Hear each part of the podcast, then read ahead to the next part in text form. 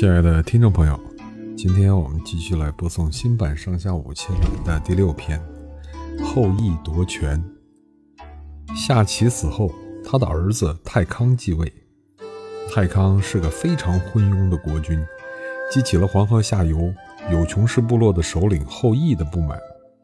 后羿呢是个著名的神箭手，有个神话说，尧帝的时候，有一天天上出了十个太阳。大地像被烤焦了似的，泥土裂开了，庄稼枯死了，连江河湖泊都逐渐在干涸，鱼虾面临着灭顶之灾，实在没法过日子了。人们找到了一个叫后羿的神箭手，想办法。羿自信的拈弓搭箭，嗖的一声，一支箭直飞空中，把一个太阳射了下来。他又连发八箭，噗噗噗。随着弓弦声响，又有八个太阳接连坠地，只留下了一个太阳，高高的挂在天上。从此四季分明，旱灾消失了。可是过了不久，又发生了水灾，农田被淹没，牲畜被冲走，人们流离失所，无家可归。兴风作浪的是一批水中的怪兽。他们对人们的生命财产造成了严重的危害。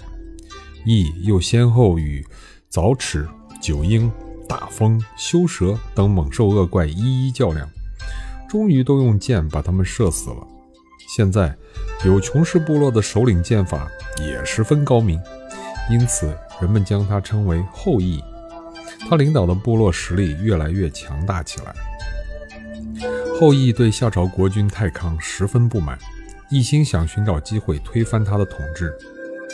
太康对政事不感兴趣，沉湎于游乐，特别喜欢打猎。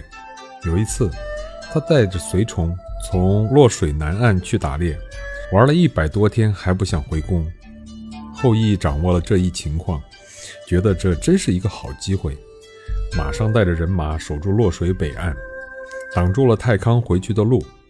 太康回不了京都，只得流亡在洛水南岸。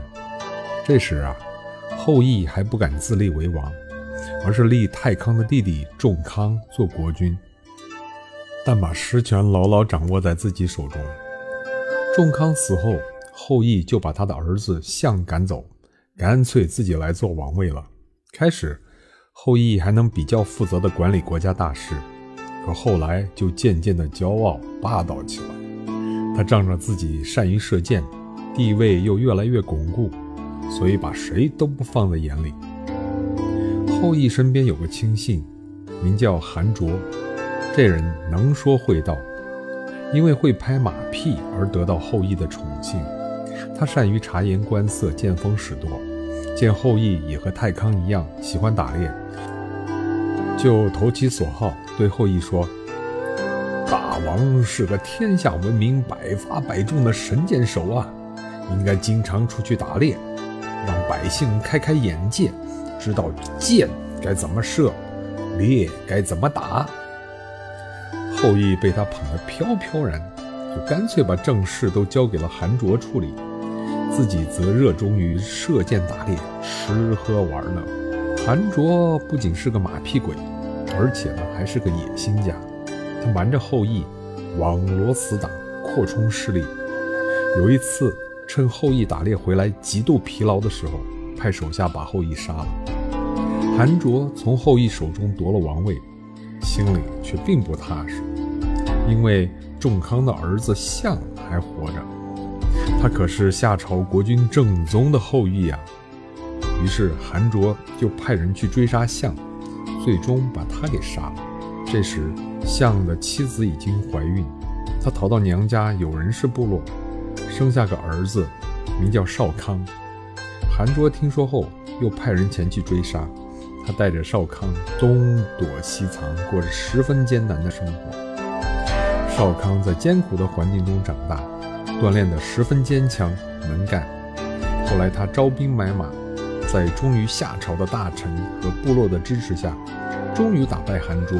把王位夺了回来，这段历史人们称之为少康中兴。亲爱的听众朋友，今天这篇故事非常简短，那明天呢，我们将继续朗读新版上下五千年的第七篇《商汤讨伐夏桀》。我们明天见。